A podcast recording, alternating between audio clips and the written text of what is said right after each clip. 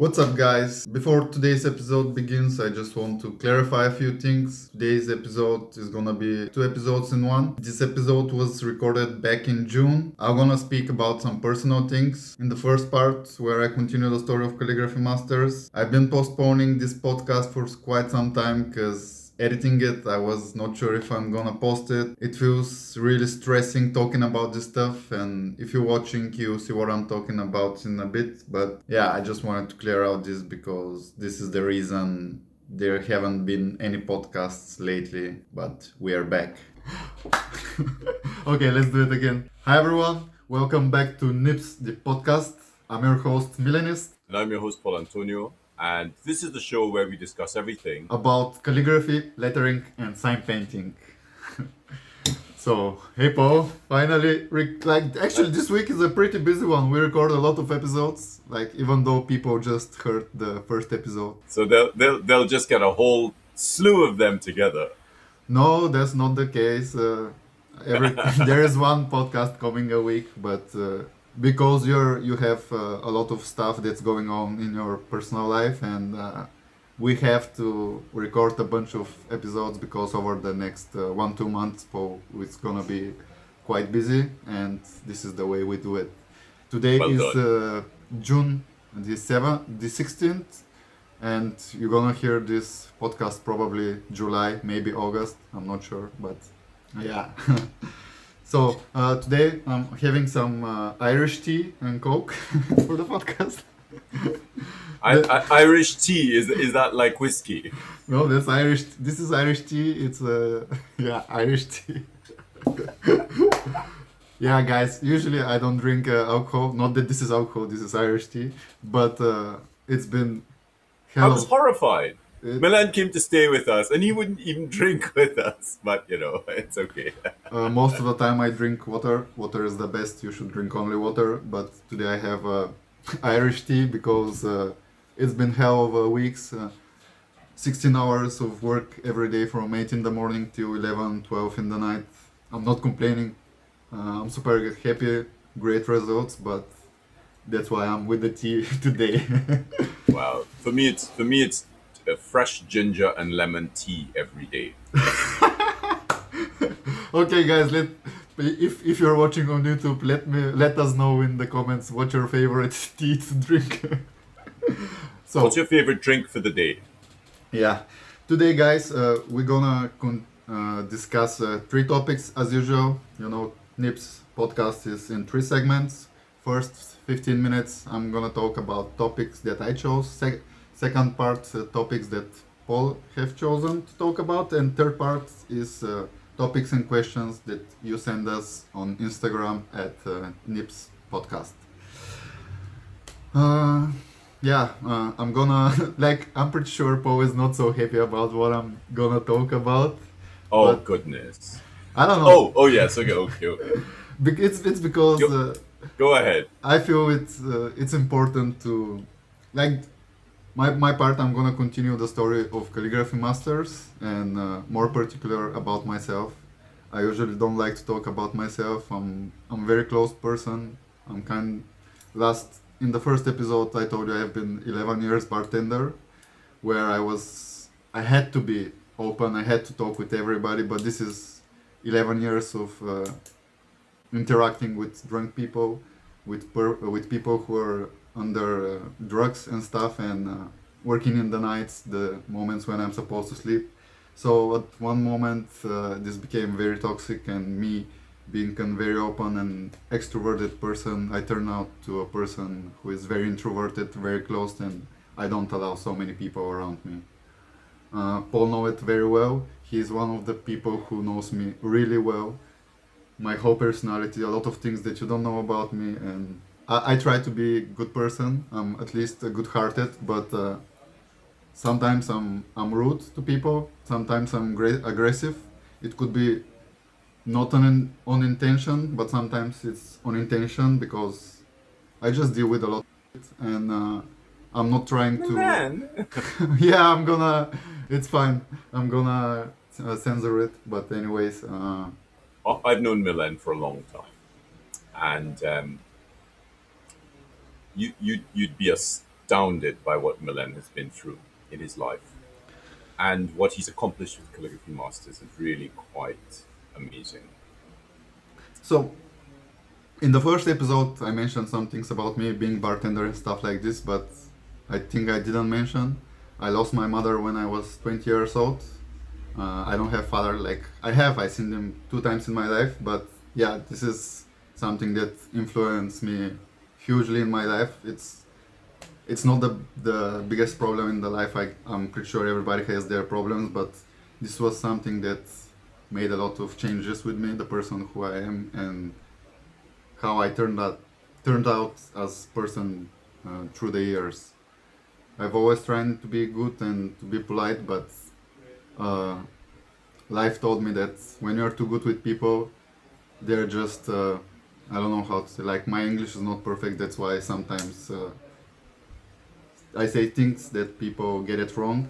Yeah, I'm usually very direct person. Like I don't follow the political correctness. This whole this. no, let's not censor anything. But uh, when I'm not happy, I, I'm not gonna pretend that I'm happy. If if I feel something, I'm not gonna pretend as something else.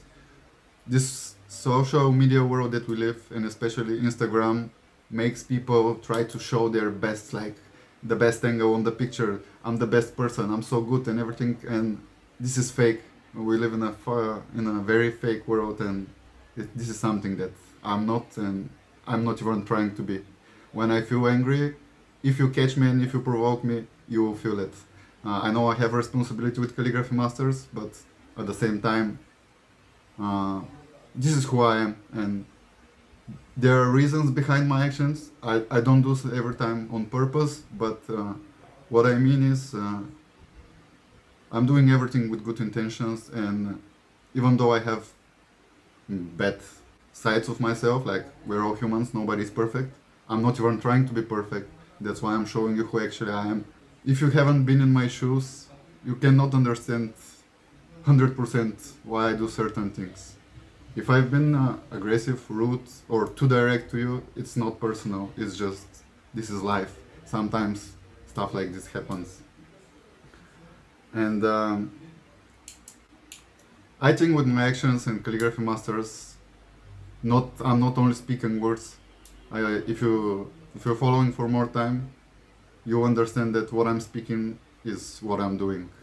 Like I think actions speak louder than words, and uh, I've done a lot of sacrifices in my life, and with with my art, with calligraphy and calligraphy masters, and usually I don't agree people to talk about stuff like this. Uh, I'm not bragging about it. I'm not complaining, but I think it's important to speak about this so you understand as much as possible why I do certain things. Um, I do what I love. I do what I is what makes me happy. Uh, I don't care about numbers. People who who are in the art for the numbers, for the fame. I guess some of you already know this. Pisses me off. I don't like them. I don't support them. Uh, the real calligraphers, the real artists, put the time, put the work, put the sweat, everything. Uh, nothing is easy life is hard and uh, i don't like people who try shortcuts like this is just this fake world this instagram and everything of course everybody wants to be successful i guess a lot of people want to make a living out of what they love but if your intentions are real really like this and they're pure you won't do a lot of the stuff that I see so many people do, and which drives me crazy. Of course, one of, one of the other things that you probably don't know about Milan is he's actually very spiritual. Hmm. That's funny. Like I wouldn't even have thought to speak about this with people. Yeah, I I'm not. When, I, don't. I don't consider myself so spirit, spiritual. Like I don't consider myself uh, good in anything. I'm uh, I'm trying my best to learn and improve every day in different area of my life and uh, yeah i don't know what paul wanted to say i just when, when i milan and i had been talking for quite some time before we actually met physically and um, I, I met him at the um, at the words event in milan. How long ago was it? Five years ago? I think it was 2016 and um, and I did some Reiki with him, and it, it really surprised him how powerful healing is and how, how Reiki works how there's so much access to energy around us and all we have to do is to be open to it. And since then he's he's really sort of opened up to the universe and to, to being much more connected energetically. So it's it's uh, we've had some great conversations about this kind of thing. So so it's it's just another little side to Milan that uh, I thought would be useful for you to know. Uh, I know this might sound crazy to people. I'm just saying it for fun, but uh, I'm I'm very happy with myself, with the person I've turned out. Uh, as I said, I don't wanna brag, I don't wanna flex or anything like this, but I'm happy with the person who I am. I know some people have seen sides of me which they don't like, but that's life. Um, as I said, That's okay. Lots Uh, of us love you.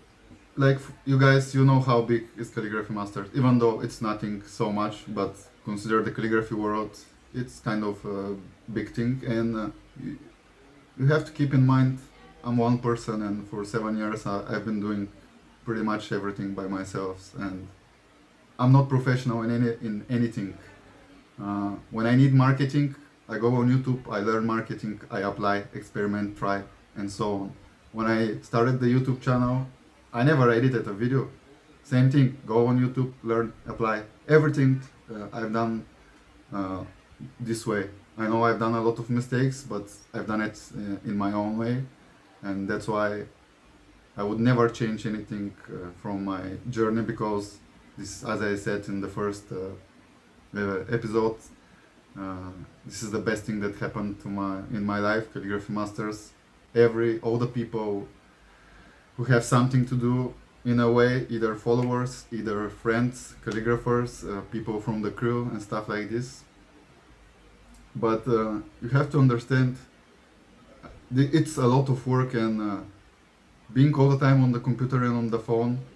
Yeah, I know today all the people are spending a lot of time, but I've been doing this seven, eight years consistently, much more than the usual person. And you have to understand no matter how good you try to be, no matter how spiritual you are or you're trying to be, this drives you crazy.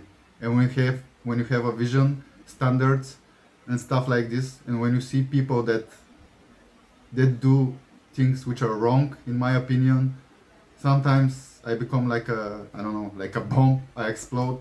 Uh, I think I've showed it very few times.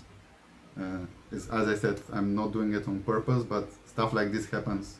My point is, uh, you have to do what you have to do if you really love it and not for your own sake. Uh, calligraphy masters since the beginning, it's it's been for the sake of calligraphy to continue live in this uh, more and more virtual going life. I don't know. Yeah, you know, my English is not the perfect, but I'm pretty sure most of you are getting my points. Success is not uh, owned; it's leased, and the rent is due every day. I don't know how many of you understand this quote, but it is a very strong one. Just because you have some numbers, it doesn't mean anything. Even, even if you have millions, you have to stay humble. You have to be human, because yes, you achieved stuff, but it's gone. It's it's in the past, and it doesn't mean it's gonna stay forever. If you don't put hard work every day, nothing gonna stay forever. And uh, uh, I shared a number of personal things, things which are, which I usually wouldn't share, but as I said, I think they're important for the true supporters of calligraphy masters to know about, and uh, stuff that I didn't mention, just as Paul suggested to me, is more more about my journey, like how I started and all the tools that I've used in the beginning. Uh, like I start, I in the first episode I said I started because of Tius and blah blah blah. If you haven't heard the story, go listen to episode one. But it was funny because for a long time I didn't have any calligraphy proper tools. I had some uh, highlighters, like those markers, you know, they're. I'm pretty sure this is not a calligraphy tool, but they were with a broad edge tip. I don't know, tip is proper Chisel edge tip. chisel edge tip and uh, So I, I still have some pictures uh, from my first works.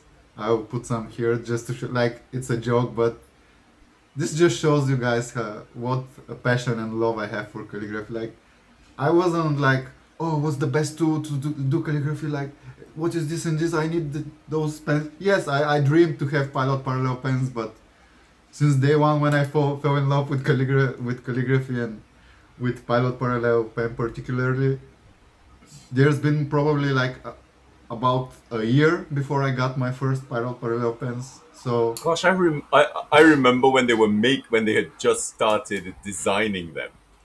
when was this?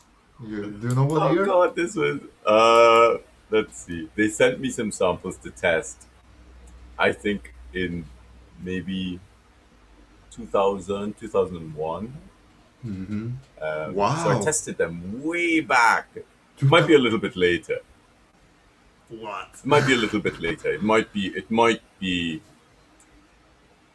Might be 2003 or four. Um, but I, re- I remember when they were just starting to work on them, and there you are going, "Oh, I was wishing for them," you know.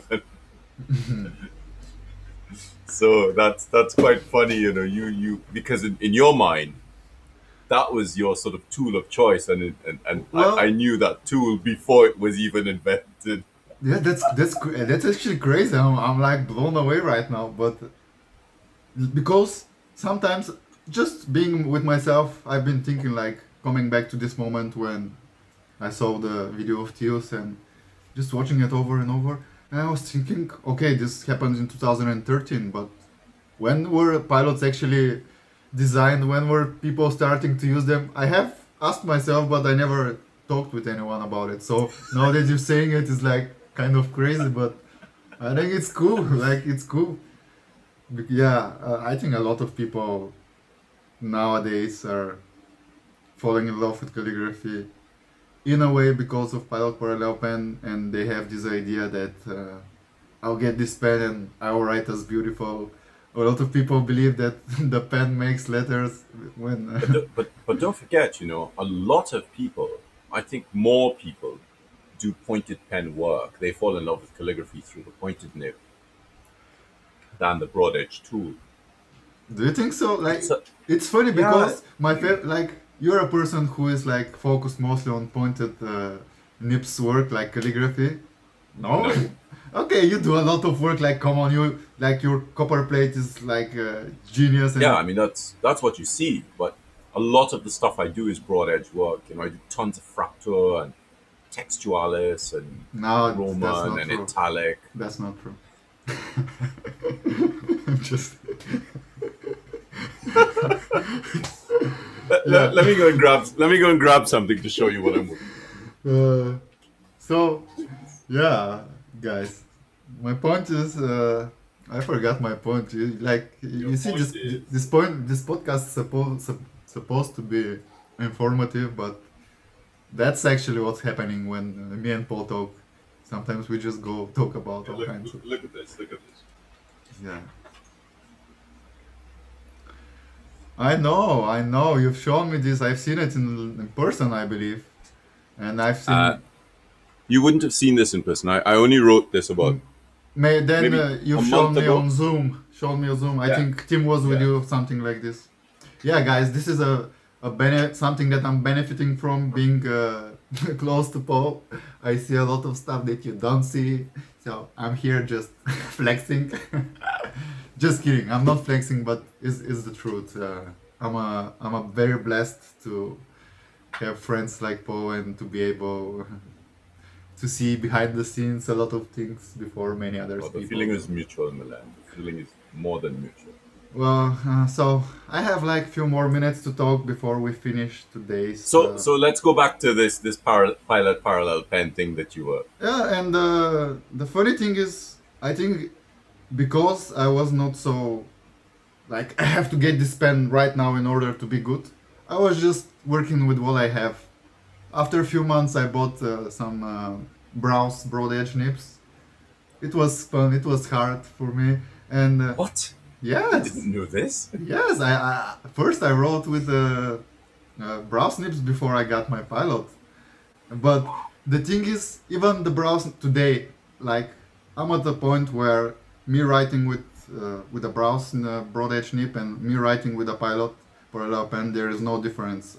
I can achieve pretty much the same results. Of course, there are some some small things and uh, stuff that are unique to, to the pilot and some stuff that's unique to the Brause, but in general, I'm able to achieve pretty much the same things, which back then, for me, I was like, this is impossible. You have to have the pilot to be so good. but the thing, just because uh, I, I waited the time I was writing with uh, non-calligraphy markers. I was writing with some nibs, trying all kinds of crazy stuff. By the time I got my pilots, I had some experience and uh, I, I cannot know for sure, but I think uh, it is it's, it is much better to spend some time writing with some whatever tools. The best thing I think is some broad edge nibs if you are into Fraktur or something like this, or some um, pointed nibs depending what made you fall in love with calligraphy. But yeah, before Pilot, uh, try some other stuff. Don't start don't start with Pilot, guys. Like, don't listen to me. Like, you can do whatever you want. This is just my thoughts sharing here. Uh, I'm a person who don't like to say to people what to do, but sometimes I catch myself in the in the podcast giving a lot of suggestions. Just understand, this just goes automatically. I'm just sharing my thoughts, and it, just because I say it, it doesn't mean you have to do it. I know a lot of people listen to what I say and they think it's important, but keep in mind, I consider myself the most the weakest part in the calligraphy masters crew. I have the least skills so even though a lot of people they talk all kinds of oh like this doesn't mean anything to me. I'm, I'm a realist person. I work with professionals and i know where my skills are. My point is as we discussed in uh, for I don't know, one or two episodes ago about uh, the skills that you actually have to have before you start teaching people not that suggesting something is teaching, but I'm so crazy that I don't want to be to feel responsible for your life. I'm sharing my thoughts, I'm sharing some suggestions, but you have a head on your shoulders. You decide what to do. Spend some time, make a good research. Don't listen just to one person, if, even if it's Paul, even if it's some crazy master. Always try to have a bigger eye on things, research different uh, points of view, and use your head. Use your head. Don't be lazy. I'm saying things which annoy me by for seven years we're working on with all kinds of people not only the people i work but also fans or some crazy people seek for attention and stuff like this. I'm just sharing stuff that i think it's not helping some people and yeah i don't know paul I have two, three min- more minutes for my topic. so I, I just want to touch very quickly on something Milan talked about you know, the Pilot Parallel pens are excellent tools, but the tools they, they didn't they weren't around forever, and fountain pens weren't around forever. In fact, we had dip nibs long before we had fountain pens. We had quills before we had dip nibs. So, one of the great things about the Pilot Parallel pen is there's a cartridge. The tip is sharp so it allows you to produce really sharp lettering. But do not rely on this tool to do the work for you. And this is one of the biggest downfalls of this pen. It's so good at what it does, it tricks you into a false sense of security. You need to graduate to dip nibs, feel how those nibs work. And when you get to the point where you're conversant with these dip nibs, especially you know your broad edge nibs because if you're talking about parallel parallel pens you are thinking of broad edge tools. You want to move from those pilot pens to maybe try an automatic pen or one of the Pratik pens because they, they work in the same sort of way. And you're learning to control the flow of ink are very problematic in that you are sitting there for a long time and the ink is just flowing when we're dipping we write, we know we're running out of ink, so we have to be conscious of what's happening. And then you go and you dip. And that movement helps to stretch the muscles. When you have a cartridge and you're in the same place writing over and over and over, your neck's going to start hurting, your arms hurting. So the, the dipping is really helpful. Helping your body to stretch its muscles. Mm-hmm. Graduate through the tools. Start with your pilots, go on to you know automatics or your Patek pens, go on to the uh, the nibs, and if if you get to a point where you really want to try, then try the quills because nothing we have can produce a line like a quill. You know, I have like I think one two minutes to to wrap my part, and I think this is a great way what you start started talking about because next part we speak about understanding tools and materials. So this was just kind of like an intro into it. But before I wrap this part, guys, uh, I, I hope in the last episode and this one I shared enough things that you understand me better and know better who I am. For now, I think this uh, topic it's closed, but that's my thought. If you think there are more things you feel curious about, what or why I do or whatever it is, feel free to drop a message under the video if you're watching on YouTube, or just uh, drop a DM on Instagram at Nibs Podcast. So Yay. let's jump into the second part. okay, understanding tools and materials. Paul Antonio. All right, in, in this segment, we're going to talk about understanding tools and materials. Now, this is a very broad topic. So, where do you start? Well, the first thing you want to do is start with the tools and the materials. Oh, really? We'll start with tools first. really? We'll start with tools first. Okay. What? oh, just before it, just before so- we start, I'm, I'm having a question. I'm just curi- curious. Tools are they not the same as materials? Like, like what's what's No. the difference? Okay, so that that's a great question, right? So I I always separate tools and materials and techniques. Of course, I then separate scripts as well, because tools are the things you use to write with, to write in, but not necessarily the things you use to write on. Okay. So for me, materials are things like more paper um, and complex things like um, pigments. If you if you decide to make your own ink, I wouldn't call that a tool. I would call that a material. yeah. Okay. I, makes Um, sense. And so there are some crossovers. Like you know, you you could um, could some could some, inks. I would could co- something be a tool and a material at the same time? of course, of course, it Like can. what? So you know, for me, some some inks, inks I would sometimes con- mostly consider materials, but they fall under the category of tools sometimes, especially for me, if it's an ink that I use all the time. Okay, give me an example for such ink that you use all the time. Uh, so the three inks that I use quite uh, rigorously. Um, one range is the Monteverde inks because it comes in such a really lovely range of color. Um, gouache I use quite a lot, but I, I class that as a material, not as a tool, because you have to mix it and add stuff to it. Uh, there's the Kuretake Vermilion, which, which I, I love.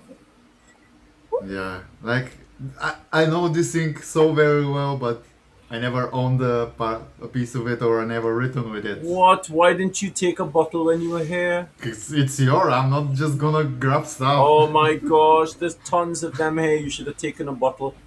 Um, and I, I used to use Pelikan 4001 quite a lot, but then the papers produced started to change a little bit. And this is this is where understanding what's going on is really important. So I, I love Pelikan 4001. That was the ink that I used when I was growing up as a child. Um, that and Quink. Um, and the formula, they tended to state that they're roughly the same formula, but the papers started to change. So once paper starts changing, how the ink interacts with the two with the with, with the paper becomes a huge issue, and that's why understanding how the tools and materials are working um, is, is really important. I remember I, I used to use um, I still use Winsor Newton gouache quite a lot. And I was really lucky that I had a really good relationship with them. I had a couple tours of their factory. I was able to see how they make their Which gouache. Which country is this?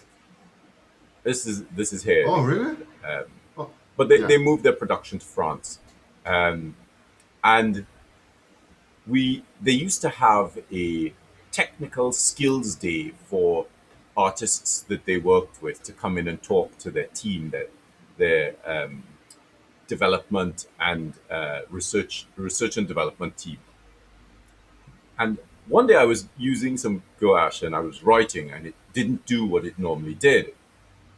And so I, I went into this technical research and I said, "Who changed the formula for the gouache?" and the technical team said, how, how, how do you know how do you know we changed the formula for the gouache? and I said, because I've used this gouache for the last 20 years and it's not doing what it normally does. What have you done? and what they did was to standardize the way in which the pigments were made, they decided to make, because the thing about pigments is this different colors work at different micron sizes. When you're accustomed to grinding pigment yourself, you can feel. Um, so we grind pigment between on a sheet of glass with a muller. With what? A muller. Mola. Mola. It's a muller. What? So it's it has a it has a, a handle Okay. What? and This- it's sandblasted, me- so it's a little bit to me, rough. this looks like something else. But shut up. But what you do is you have another piece of sandblasted glass and you put the pigment on the glass and you're grinding. So it's a flat surface grinding against another flat surface. And the pigment gets crushed really finely. Now, you could do this with uh, with red for a week, and the red would be the red would be magnificent. Mm-hmm. So I'm just going to grab some pigment. So this is a this is the red pigment, right? Mm-hmm. It looks like pink. Oh, well, it looks like pink here. It's actually red. Hmm. And this is it when it's ground. Okay, now that looks red. Now, red, the finer the particles, the more light they absorb and the more light they reflect. Blue, on the other hand, cannot be ground quite finely because once you grind it beyond a certain micron size, it doesn't reflect the light, it absorbs the light and it looks really dull. But because they changed all the particle sizes to the same size, because it you know it, it made the production a little bit easier and, and, and much much easier to clean and much much easier to to mix color together if you're working with a lot of color but because calligraphers work with so little bit of color we we're really sensitive to these changes in in, in, in the in the gouache so little things like that make a huge difference in understanding how how you're actually producing your work a lot of people say, you know, oh, I can't do this, I can't do that. You know, the nib isn't working, this isn't working. And, you know, a lot of the time it's because you don't actually know if that ink will work in that nib on that paper. So, not all inks work on all nibs and on all papers because papers are so varied in, in, in their range of possibility. So you have cold press papers, hot press papers, not press papers. And then you have coated and uncoated and textured and untextured. So that's your sort of starting point. The thickness of the paper is equally important because if the paper is too thick, the paper doesn't respond to the writing. You said you're gonna start about talking about tools, but are you talking right now about tools? I, I'm talking about I'm talking about materials. so we started talking about materials, guys. So, so I'm going to I'm going to go back to the Okay. tools. Now, the thing about the thing about the paper is if the paper is too thick, it sits heavily on the on the desk, and the nib goes down to the paper, and the paper doesn't move. It doesn't interact with the nib.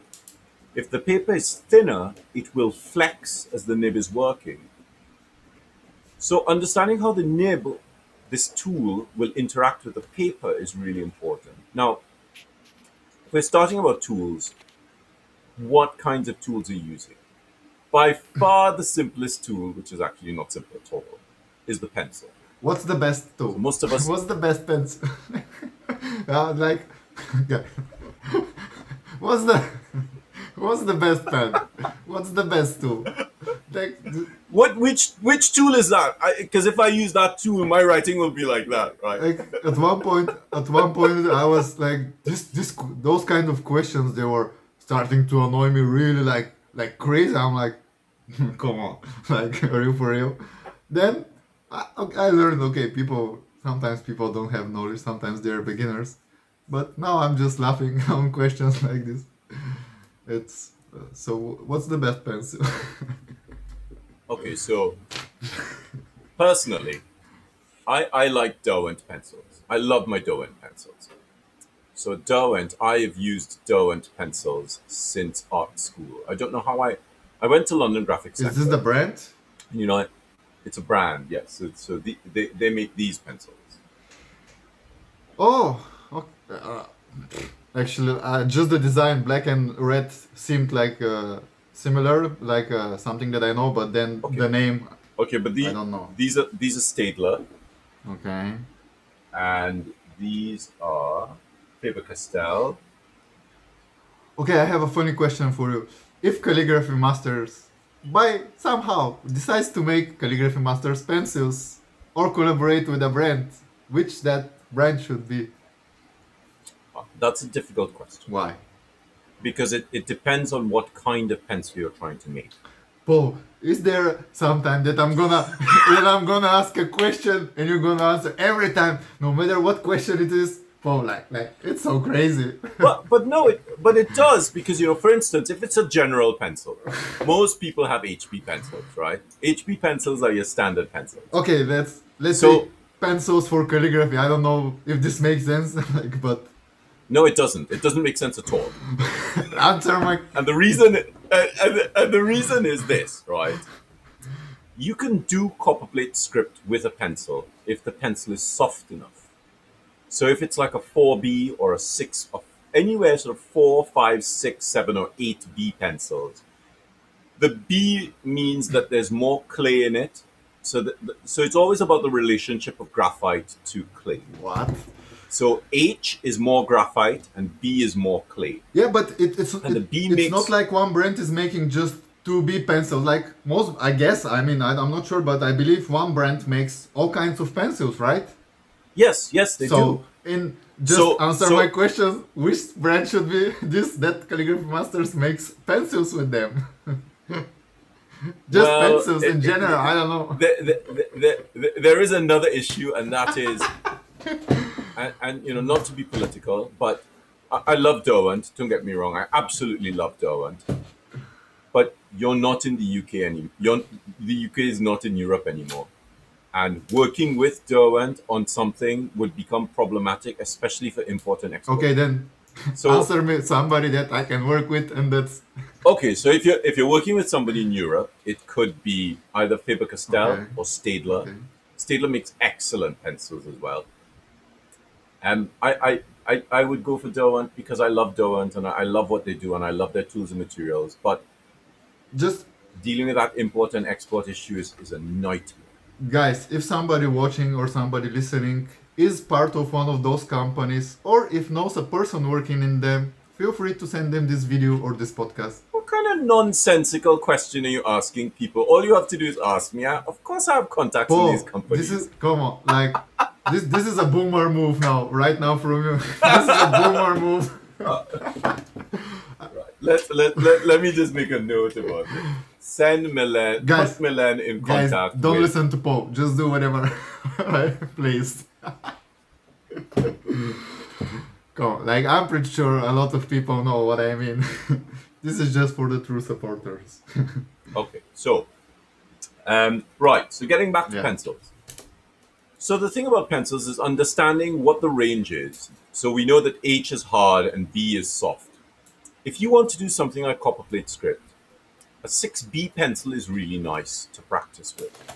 If you want to do something like Spencerian, then you're probably more you're probably better off with something like a 2B pencil. So it's just a little soft. Um, Just- Paul, I have a question. drawing- ju- sorry, I have. How, how do you know this stuff? Like I'm like I'm just writing down right now 6B copper plate, 2B, and I'm like, how the how how in the world would you know stuff like this? I, I went to art school, remember? Oh, yeah, yeah. So I, when I was doing my uprights, you know, we have this this free um, copper plate script training wheels that I did. So we, we developed these two PDFs, the Copperplate script training wheels, to help people get a better understanding of how Copperplate script works at 55 degrees and vertically. So I have this upright version that when I use a nib, I call it Judy script because my mom's name is Judy. And, and in order to get That- in order to That- write that- out that's the pretty sweet that you you named the script after your mother. it was it was funny. I, I was showing her something and I said, I said, Oh look at this and she went, Wow, that's really beautiful, Paul. I really like that script. What's it called? And I said I said, Oh, you really like it? She said, Oh my gosh, it's so beautiful. I really love it. I said it's called Judy script and she said, Oh that's Oh my god. Thank you so much. I was like, Oh, oh mommy. Oh, that's so cool, Paul. That's that's Yeah, really great. nice. Like I'm I'm blown away right now. And but you know what? Uh, that's for today's episode about this topic, guys. We continue in the uh, next weeks. Oh yeah, just before. T- so Oh. guys, last last week, uh, Paul was talking about understanding tools and materials, and here we go. This week, him continue talking about it. All right, brilliant. So we were on pencils. Yeah. So we have this range of pencils, and we have B's, we have B's, and we have uh, H's. We also have F pencils, and they're, they're really, really hard. So understanding what I, I was talking about the Judy script when I was when I was developing the upright copperplate PDF, which is a free PDF we give away to Where can they get them? Get it? uh, they can find it on on on the Teachable site. What? Yeah. Um, let's say the the site, so people who are So- listening or watching, they can so- hear it and go so to if- it. If you do a search for PA Scribe Teachable, you'll see our Teachable site come up, and the, the PDF will be on the site soon. And Currently, it's on. and if you are watching on YouTube, I'll put a link in the description as well. Brilliant. Super. So, when I was making this PDF, I wanted to work out what was the best, the optimum pencil for a script that used pressure and release. And it was an, it was amazing to do this PDF because it helped me to work out different aspects of the pencils. If you press hard, or you know, you do this. You have a death grip, we have a video, right? The death grip stops you from controlling the tool because you are holding it so tightly you're shaking it. Now, if you if you release the death grip, the tool responds better to the writing. So there's a video on, on my YouTube and, and on um, Milan on Calligraphy Masters um, about the death grip. So look at I have a question. Uh, is it, it, you- you probably know, so yeah, I'm just gonna ask it. Is there a reason behind why people like me have such grip, or is just something natural? Uh, usually, if you're not trained or taught properly to hold a tool, a pencil, and to write with it correctly, you develop, you develop, you, you have to figure out how to hold it, hmm. and so it's it, it's quite. You know, there, there is a there is a path that you have to teach kids.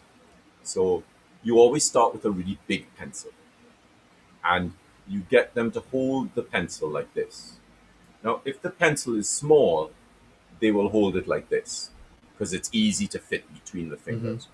Or they'll hold it like this.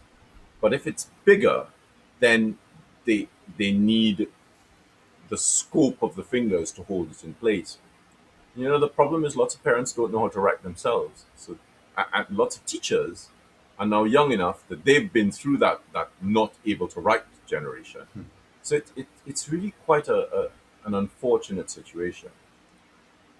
The thing about the death grip is it stops you from interacting with the tool carefully. Also, you're accustomed to rolling around on the fingers rather than using the whole arm. Movement. So, getting back to Yeah. the tools.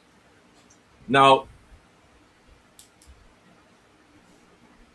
if you have a death grip, means probably means you're, you're going to press hard. You're better off starting with something like a, a 2H pencil and then graduating to an HB because you're, you're wanting to train yourself to, to write lighter. If you have a medium grip, you don't press too hard or too soft, you can get away with an HB or a 2B pencil. If you have a very light touch, you can start off with a 2B and graduate to a 4B, and eventually you'll get up to 6B. I use an 8B pencil. Is there a certain time period that's it's normal to go It's between? down to how much practice you're putting in. Okay, yeah, fair enough. So, um, so I, I have this really cheap video. I, I kept we kept the price low because we wanted people to access it. It's, it's again on Teachable, but it's it's the calligraphy and meditation video that we do, and in that video it teaches you how to breathe with the writing, and it helps you to lighten your touch and to, to understand about accuracy of line. It's it's not a calligraphy video. We're not doing calligraphy in it, but we're doing line line writing with a pencil. And the first thing students learn is that they're not drawing, Uh, they're writing the line. you said it's a cheap video. How cheap is this video? Oh, I think it's like twelve dollars. Okay, I have It's two hours. I have a funny two hours of content. I have a funny idea. Let's create a special discount code. I know it's cheap, but let's make discount code 50% only for the people who listen to the podcast. okay. Yeah? Okay, guys. So let me make a note So you'll find up uh, the co- discount code for this video, 50% off only for for the people who listen and watch Nibs podcast. Understanding how how the pencils work is your starting point. I always tell students, if you can't do it with a pencil, there is no way you're going to do it with a pen. Yeah. because if you can't if you can't write a line with a pencil a straight vertical line if you cannot write a straight vertical line with even consistent deposition of graphite with a pencil how are you going to do it with a pointed flexible nib that has so many more problems? You're dealing with ink you're dealing with pressure you're dealing with variability of pressure you're dealing with how the ink is interacting on the paper you don't know how to hold the tool. So your pencil work is really really important. Yes. Yeah, it's funny because when I was in London, I was doing the meditation class and we had to do for a lot of long oh time gosh, you're just right. lines with the pencil, and I was like, I was so annoyed. I was like, oh, I just want to do the stuff. I know. I want to use the brush. Why do you make me make these lines? I was so frustrated, but it was fun and it really helps. It makes difference. It's a very like annoying process, at least for me. It was, but it's crazy. I think I think the first time you do it, the you, you really there are a couple camps of people. The first first camp is people get annoyed because they just want to do the writing. Other people get annoyed because they think, I thought I could write a line with a pencil. What's going on? and other people get annoyed because they just don't understand what's happening, and the breathing as well is really important. So it's it's it's it does all the students that I have who have been going through the calligraphy and meditation class, and we've just done a two weekend a, uh, a two day workshop, really technical workshop on how to apply that to the writing of script. They have all said it has dramatically changed the way they approach their writing because it teaches you how to breathe when you're writing. So getting back to the tools and material. We have like uh, So you're under seven, eight minutes left. Just keep in mind. Okay. So understanding of pencil work is really, really, really important. And it's not just about how the pencil works. How do you sharpen the pencil? So I always have a I always have a little bit of sandpaper. And I sand I sharpen my pencil on the sandpaper to get it a really nice fine point if I want a point. Um, I break the point off just at the top edge if I want a flat bit on the on the tip of the pencil. But then there are things like don't let your pencils get dirty. If your pencils get dirty, every time you touch a sheet of paper, you're going to get dirt on the sheet of paper. So learning to be a little bit cleaner is really helpful for allowing you to produce really good work. Um, in the Death Grip video, we talk about using the eraser on the pencil to hold the page down so you're transferring tension from one hand to the next. So, you know, under, keeping the eraser clean is really important because if the eraser is dirty and you put it down on the page, it'll get the page dirty. So the little things like that, that, that you know, that you can set a little bit of time aside and actually make it into a little ritual. Because, you know, you you have to you have to show gratitude to your tools and materials. You know, Milan was talking in one of the early episodes how, you know, he had no tools and materials. You know, when I was growing up, I asked my mother for some nibs, and she said to me, "They're too expensive." we can't afford them. And so I went down to the beach and I collected quills and I learned to cut with those. So I, I'm I'm always so grateful for the tools and materials that I have access to because when I was growing up I didn't have them. So you know, showing your tools and materials that you're grateful is really important. Take the time, have a little ritual with them, sharpen them, see how they're doing. If you drop your pencil on the floor, the lead will break. So every time you try to sharpen it, it comes out in little chunks, or the sharpener just breaks off every time. So, so you know, little things like that that you know most people don't think about. You know, an HB pencil is not that expensive, but once you start going up to, you know, 4H and 6H or 4B and 6B, those pencils are a little bit more expensive. Why? So that's well because of the, the mixture of clay and graphite. They have to control it, and it's you know it's it's it's, it's a mu- there's much more manufacturing happening in the process. Mm-hmm. Um, and so that's that's sort of your lead your your drawing pencils, your so black graphite pencils, and then of course there are lots of other pencils. Like this is a so if you look at these two pencils together, this is a charcoal pencil, and that is a lead pencil. Lead? So the charcoal pencil is round and it's bigger. It's really amazing to write with, but the only problem is it produces so much dust that the charcoal dust gets on everything. And then you know when you when you're drawing with writing or drawing with a pencil, you always brush it off. When you do that with the charcoal, it just smudges You no when I was in Copenhagen, I bought like just the shape of it. It was like piece of char, uh, chalk like this, like this, but it was a small piece. I mean, in this shape, and I was using it as a broad edge pen to to make calligraphy. oh yeah, of course so you can. it was pretty cool. So, so you know, those of you just starting off, don't waste your money on tools. Get some cheap pencils, and you can you can get two rubber bands, and you can strap them together Double and make a double pencil. Double pencil, double pencil. And your double pencils act like a big nib. So there are your pencils. There's a big nib, and you can see how they work as the outside of the nib. You can make a triple know- pencil as well. or you could do tons of them. But you need some cardboard because then, Yeah. you know, as you press them, they snap together in the middle, which is not fun when you're in the middle of a letter, right? You're like, oh, what happened there? The, Um, and of course, you can get carpenter's pencils.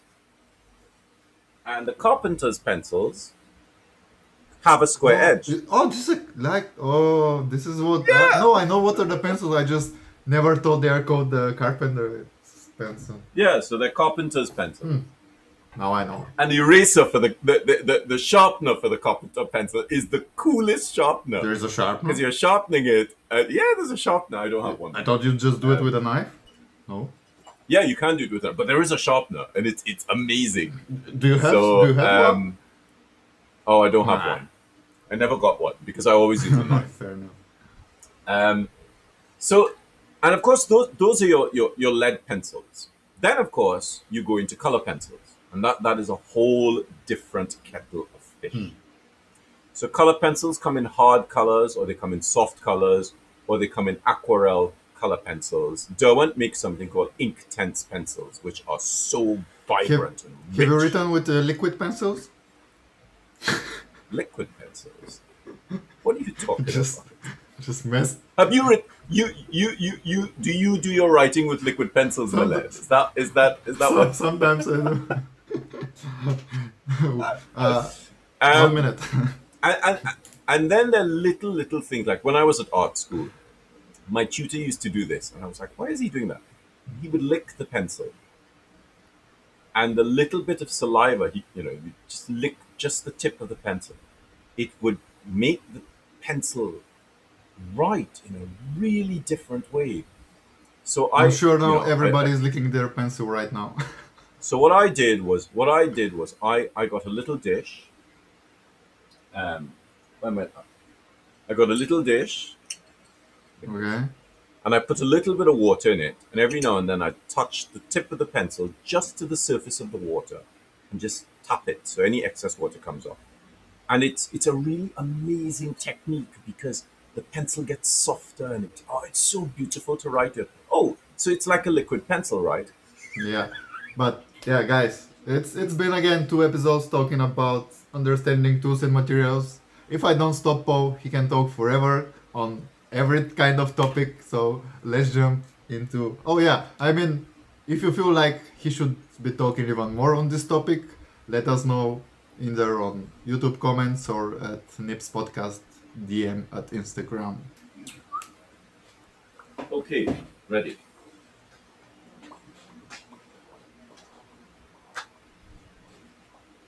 All right. So thank you guys for joining us. Um, unfortunately, Milan has um, has been writing with a liquid pencil, and so he's fallen asleep.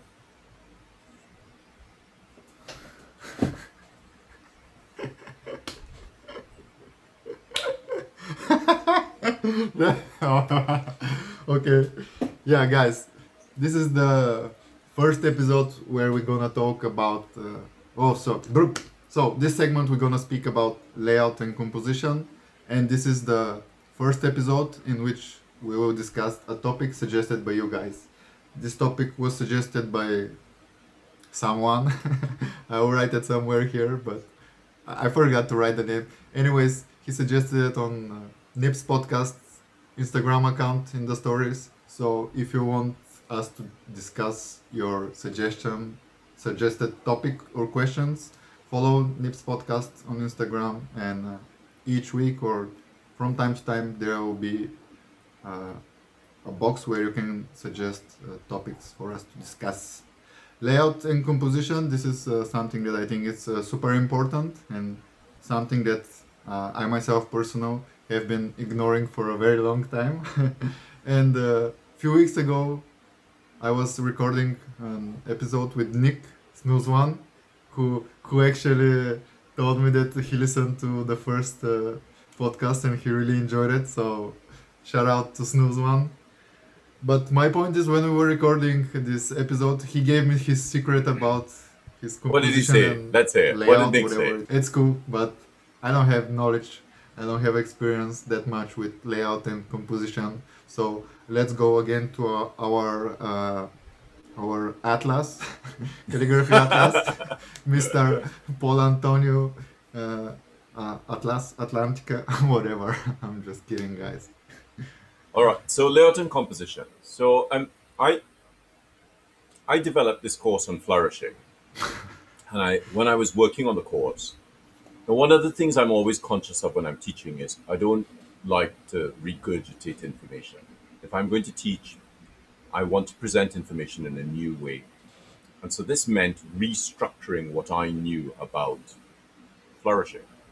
And in that flourishing class, I talked about these things: alignment, hierarchy, contrast, repetition, consistency, proximity, balance, color, space, simplicity, distribution, shape, texture, movement, emphasis, unity, and visibility. Like- right. They're So- they're they're normal human beings like me. I'm like, what is this? This sounds like scientist, like So- science, science. so- like you make So it. anybody, you know what? Anybody make- studying, sometimes anybody you- studying typography, anyone studying typography or graphic design, these are words that you have to learn at the beginning of your process. Yeah, but keep So, in mind, not stop. everybody knows these words, and sometimes you I- I, I know you're very professional and everything, and it's very beautiful for me to listen. But uh, at the same times, I'm thinking sometimes you you uh, the way you d- you describe stuff, it makes uh, it's may like it makes it feel like oh my god, this is so much stuff. This is so hard. I, I'm not able to do this. But the thing is, if you if you understand why something is the way it is, Mhm. it's very easy to reproduce it. You know, sometimes you, you do a you do you do a, a layout Mhm. and it looks good, but it could be a little bit better, but you're not sure what to do about it. Be- and, be- and this is where this kind of thing comes into play, where you you start looking okay, so what is the most important thing that I want to say in this piece of work? Before you start uh, talking and explaining the things, I have the same question as in uh, the last topic. What's the difference between a layout and composition? Well, I mean, roughly, it's the same sort of thing. Yeah. Layout is essentially the layout of the text, Okay. and composing it is putting it together. So one is one is a rough outline, and the other one is is much more in depth. Okay. Yeah, some So people might think this is a stupid question, but guys, uh, not everybody. so you, you do a rough layout, you sketch it out, and if you're going to compose it, you might write the actual text out, cut it out, and then place it so that you can you can actually see what it looks like when you have black letters uh, in, in black ink, so that it, it helps you with the balance a little bit more. So the simplest layout, left justified. Just on the left, all the letters are aligned to the left. Mhm. Those of us, you know, if you use a computer, you know you can change this. You just go to alignment. Left, and you can center, right. left align it, right, right align it, or center align it. Right now, when when I when I was at Reigate, when I started um, art school, um, I remember being able to do this on Word, and I was so excited that you could do this on a piece of software. But of course, th- this was a new thing. You couldn't, you know, if you wanted to left align something, you had to sort of check. It was straightforward enough. If you wanted to center text, you had to write out all the lines and cut up all the bits of paper, and we used something called uh, ox gum. And you'd stick because ox gum was repositionable, and you'd stick it to the back of the layout paper, and you'd put it all in place so that you knew what the, the, that it was centered, and then you'd mark off, and that's how you would do your centering. Uh, a lot of calligraphers still use this method because it's much more hands-on. It's really interesting because they've written it out once, they have a sense of the text, and then they cut it up and they can they can change the layout. The layout can be either symmetrical or asymmetrical. So it's either balanced on down the center, or and on both sides, or it has a slightly ragged movement to it. And this is one of the great things about cutting out the paper. You can move it around. Of course, you could do all of this, you know, in Illustrator or InDesign, but touching the paper is, is really quite a very different experience. You know, I, I've seen I've seen this like for example in the calligrapher's Bible. It's explained that you know how to do this cutting, but I personally myself I never done this cutting. I've seen some people do it, but in my head it's like, like come on, this is way too much work. Like it's But it's but it's, it's okay, but I, I'm just uh, a person who doesn't have you know, have time the to do this. first time you do it, I, I hated it. I hated it at Reigate. Gaynor, my, my, my calligraphy teacher, Gaynor Goffe, she always got us to do this, and I hated it. But our, our days we, ha- But we have light paths. Is is this not something that uh, helps you, like Yeah, but if, if you're like trying this to work out if you're trying to work out the layout and you know you have 30 lines of text Yes. and you know that this is each line, let's say it's a poem or a sonnet. If it's a sonnet, it has what, 12 lines? A, a what? a sonnet. So you know Oh Shakespeare yeah, yeah, yeah, yeah, sonnets. yeah, yeah. yeah. So if it's a sonnet, I think it has 12 lines, but the lines are ragged on the right side. So you'd have to write it out to know how they relate to each other. Just remember, when you're writing, there is a tendency for some letters to be bigger than others and some words to naturally be bigger than others. I learned this the hard way. Every time I wrote the word Emma, I would always panic because the E is big and then the two M's are really big. And so I, I would go, oh, I'm writing Emma. I need to start on this side. Uh, so little things like that, you start to understand. Okay, if you're if you're writing a word like communication, with lots of M's and I's and N's, the rhythm of the writing can sort of go a little bit crazy, and it can mess up the word. And so when you when you've written this out once, you cut it up and you you start putting it down on roughly. You've not stuck it down you're just starting to put it on a sheet of paper, you'll find that your eye will go, I wonder if this line should be a little bit over this way. So, so the layout becomes slightly off center because you've written the text out. Now, by writing the text out once, you've already started in your mind to go, so this is the size, this is the height, the X height that I'm working to, these are the line lengths, and, and you, you get a sense of what you're going to do and I know you know scanning it in and doing it on, on, on Illustrator is easier, but you've also taken away, you've added another um, you've added another phase to the writing, which means you are not in contact with the writing. The mouse is doing the moving. It's on No. the screen. I never do this actually. I don't. I never scan something and uh, like in, put it on Illustrator to do stuff like this. If for I myself, if I'm trying to achieve something and it's not working, I'm just writing it over and over and over and over again until I'm I'm happy. But I like people should know I, I try to But- use as much as my as much as possible my hands and not computers, not But, digital. but if you're writing out a scroll for a client, oh. you don't have time to write it over and over and over and over. Paul, So it's important like that I you- think th- I think there are very few people in the world who are considered scri- scribblers or people who are like you, scribes, Scribes. like people like you who actually have cli- such clients. like I, I don't. Yeah, think I'm okay, but but if, if you're writing out a poem for yourself, okay. you know, and you want to, or you're writing out a poem as a gift for a friend, you don't want to be writing it over. You don't want to get to the point where you're fed up of writing the poem out for your friend. Of course, of So, course. so doing this general layout is really important, and it, it really sort of it gives you a different way to interact with the lettering. So, mm-hmm. So that that's a great way to work on the layout.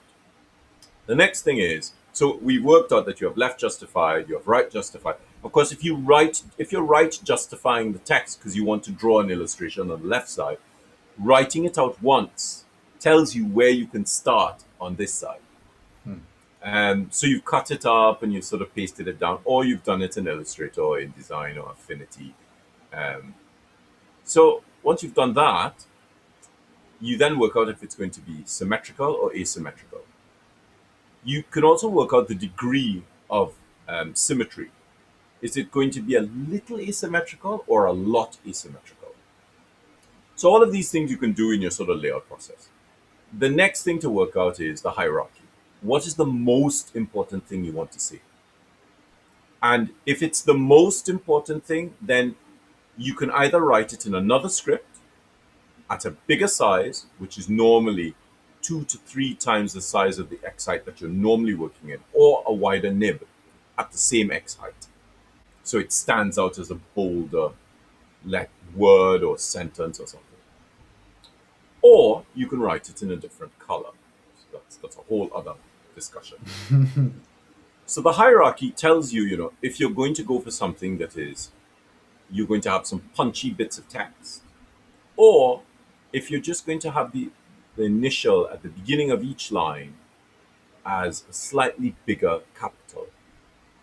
So already that starts to help you with your layout. Hmm. The next thing you work on is, is alignment. Of course, with alignment, we can have a central bar and we're scaling across that central bar. Now, that's just working in a linear context, straight lines. If you decide that you want to do a circle, like Milan, that that has Well, its own wait, issues. wait. Just, just for the record, just for the record, I'm not doing just circles. Like, there, the majority of the stuff that I uploaded, it's it's circles. But I, I do a lot of shapes. This is what I enjoy. Calligraph. Yeah, it's it's, it's like it's uh, like you know, it's like I always do pointed pen scripts. Yes. Uh, yes. okay. Okay. That, okay. That, that.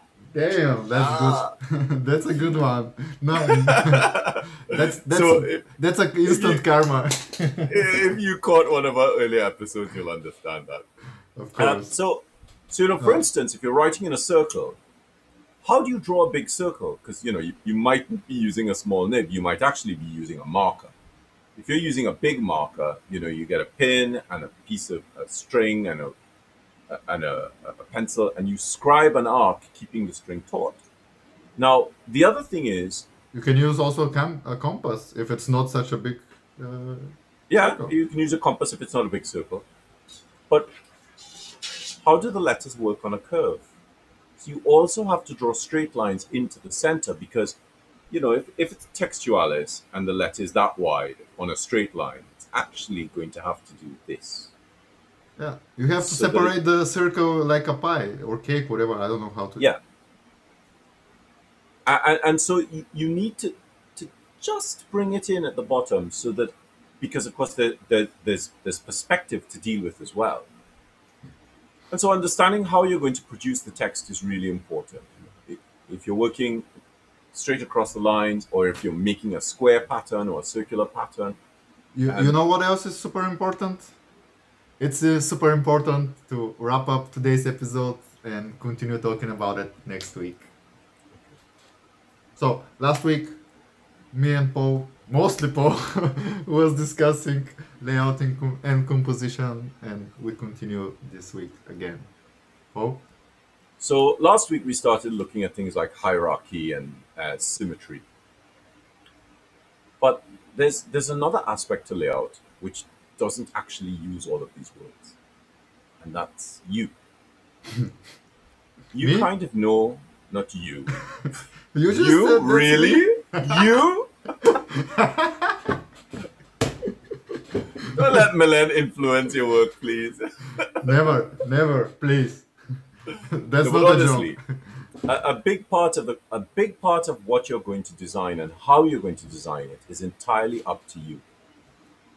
You have a sense of what you like, of how you know, some people like straight lines, some people like curves, some people like curvy lines, some people like bigger words and smaller words, and and and you sort of know what you like. What do If you this- like? You. What do you like? Me, Yes. me, I, I like I like straight lines. Okay. I love writing text. You know what? Give me Oh, a quill and some That, that makes sense. This is why you force everybody to make lines with their pencils. Go write straight lines. Straight lines. I don't Straight- force anyone to make lines Ah. with their pencils. I'm just I, kidding. I encourage them strongly to make lines with their pencils. you see, like, just because you speak so like so good language, you're benefiting. You can say stuff. oh my god. But but you know the reason why I love straight lines is you know I I love manuscripts. Oh My really? my love of my craft is because of my passion of illuminated manuscripts. And I, I can sit and write pages of text in straight lines and not get bored because it's I, I just I just love it. I absolutely love it. Oh, So- I, I have a question. I think it's nothing What- with the. Every...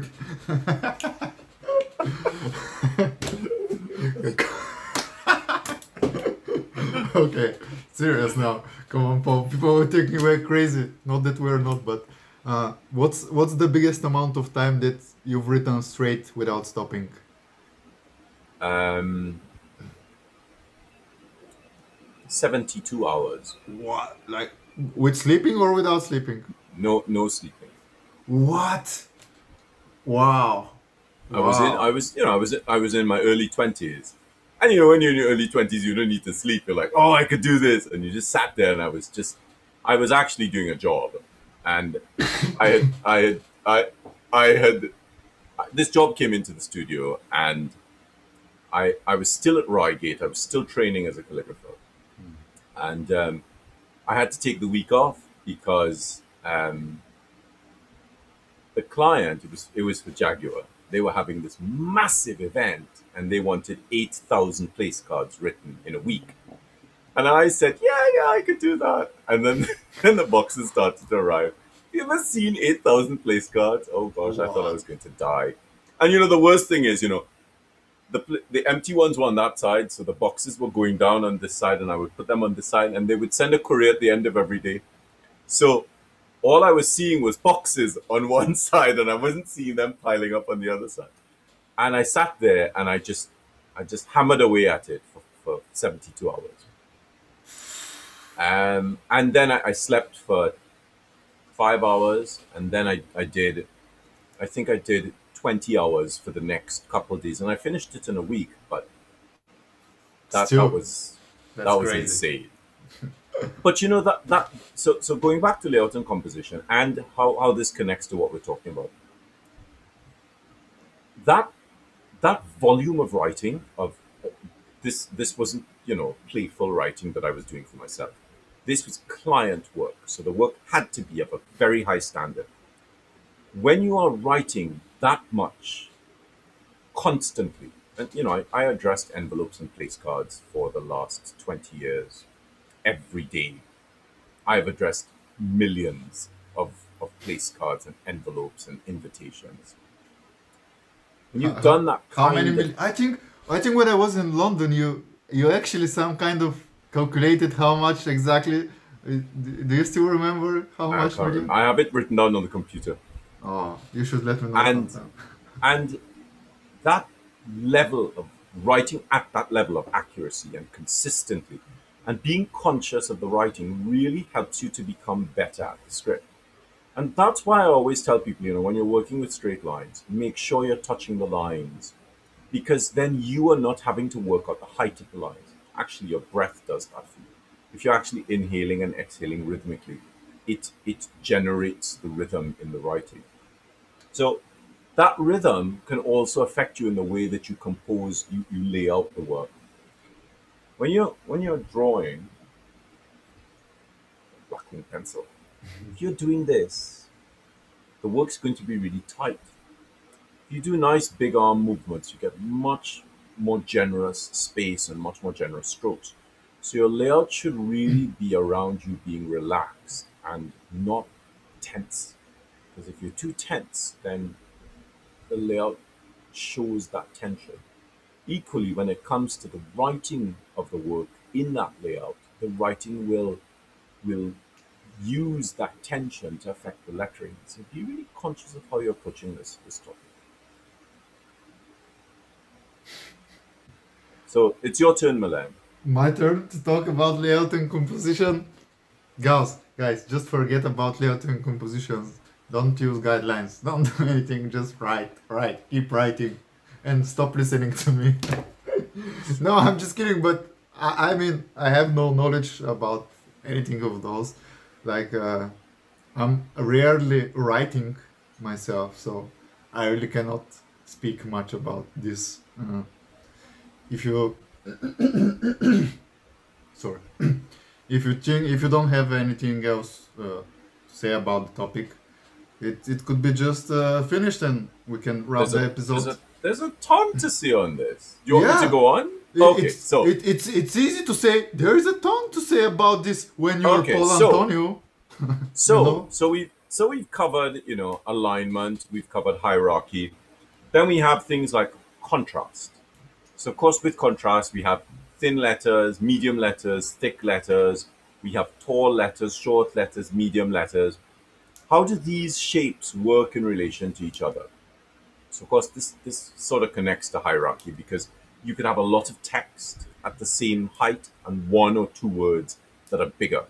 So that that increases the amount of contrast in the text because you're using hierarchy and contrast together. I'm just I'm just uh, processing everything that you say like Now, one one of the great things, for instance, you know, Tillson does this amazingly. He does a background of text of of his Fraktur in a lighter color, and then he layers.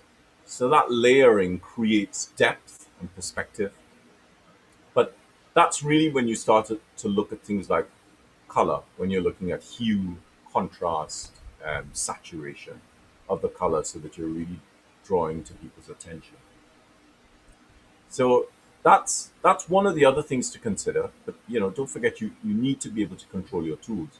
Now, whilst you're looking at contrast, you could be using, let's say, a William Mitchell three and a half nib. A three and a half nib is this size. So if hmm. you're writing at three and a half, six nib widths three and a half to do fraktur will give you about that. You can also use this nib to write at 10 nib widths. It just means the letters will be thinner. So they can affect the way in which the contrast works within the block of text. So the writing can vary using the same nib. The great thing about using the same nib at different heights is that you're using the same tool. So the letters have a sort of synergy um, between them, amongst them, because they're written with the same tool. Uh, I'm, I'm I was thinking is the like are there specific kind of works that require using layouts and composition and is there stuff that you can do it without using layout and composition Um, I, I find that How important is so- it in general? So, so, so okay. I- I did a lot of wedding work, and most people, when I started doing wedding stationery, when I started designing our wedding stationery, most people, in their minds, their idea of a wedding invitation was copper plate script, centered text, black ink, white paper, done. That was it. I didn't want that. I, I, I, I- would say to clients, they'd say, "Oh, can I get it in, in black and white?" I'm like, uh, "That is not what we do here." But go to a graphic designer and they'll do it. for you." Wait, like, wait, I'm, I'm confused. I'm confused. Like, in my head, you're the person who always just used black, black ink, and now you're just saying this. I'm like, what? Not, not, not for my stationery. Okay. So my stationery for for weddings or for events was always centered around spending time with the couple.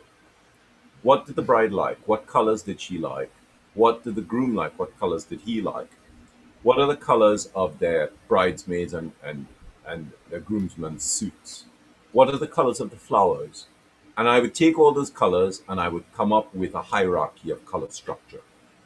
And my, my wedding stationery was so beautiful and colorful and full of color. It is. It is something amazing, something one of a kind. People like I've seen uh, such work of other calligraphers and other artists, but there there is nothing even close to the stuff that Paul has. He has a huge folder full of this.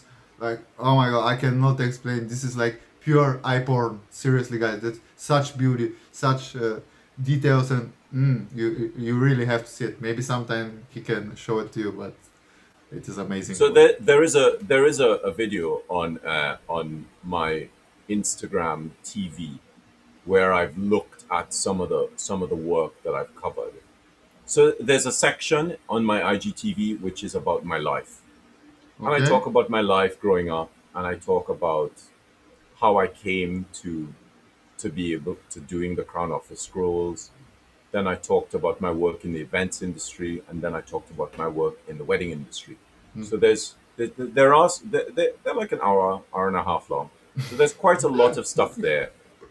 Um, anyway, so the color is really important because if you're doing so, so sorry the, the, so if you're if you're design so so so in, so initially you know it was down the middle you know symmetrical design centered text black ink white paper if they really wanted to be edgy they would go for dark blue on white or possibly black on cream paper but that was it right that was it so this is you know this is 25 years ago Okay. and I didn't want that. I was like, this is so boring. I'm not going to give you my beautiful work to make it look boring. No, no. you need to choose a color. Now, GF Smith makes this, uh, this, they have this amazing range of paper called Colorplan. And Colorplan has like 80 colors in s- seven to 10 different weights. And so I, I started using these colors together, but I also started to offer different layouts. It was either centered or it was asymmetrical, so it was sort of like that. Or I would fill the card with flourishing, so all the letters knitted together to create this sort of woven pattern. Um, or it would be right justified because I would do an illustration of the church on the left. So, you know, the fact that that you need layout, you need good layout and composition in, in, in anything you do. You know, I'm working on a really big project, which is a lot of writing, and I'm still working out the layout because it's, I think it's like 400 pages of writing. What? But Are I'm you, are- trying are to you, work are you writing a, a ma- manuscript or what? Like a book I- in calligraphy? yes, I am. What? I'm, I'm trying to work out the layout, how the, the amount of text on this side to the translation on this side. And, you know, it's, I can't do it on a computer because I, need to sense what's going to happen with nib. So I've written this out in six different scripts. I've written it out in, in to see how it feels because you- can't feel it when it's on a screen. okay, okay. So it, what it, what, it what is the book? matter. Leave the leave the layout and composition, guys. Everybody go spam spam Paul on Instagram. Ask what is the book? What is the book? What is the book? Hashtag what is the book? it doesn't matter what you're doing you as soon as you spend some time doing some thumbnail sketches, you'll find that the layout becomes a lot easier. You know, if you're writing out a poem and you're going to use gold, where is the gold going to going to go? Uh, if you're going to do an illustration, is the illustration going to be on the bottom, on the side, across the top? Is the poem going to sit in the middle? All of this comes down to good layout and composition. And it's best that you sort it out early rather than you're in the middle of the thing and you go, oh, it's not going to fit on the page, right? So it's it's, it's really important that you spend the time, just even if it's doing a, a quick thumbnail sketch, then at least you can scale it up properly. And what also is important is to finish today's episode. Thank you guys for watching. Thank you guys for listening. Uh, depending where you consume this podcast, please support it. Like, subscribe, follow, give a rating. I don't know, depending on the platform. Uh, give us feedback. And let us know if there's anything that you want us to talk about. Yes, you can suggest your topics or your questions on Instagram at Nibs Podcast. Uh, thank you guys for watching. Thank you for listening. And as always, Keep writing keep writing. correctly. Yes, that's the new one. This is no, this new. The it's not the new one. This is uh, po- post own keep writing correctly.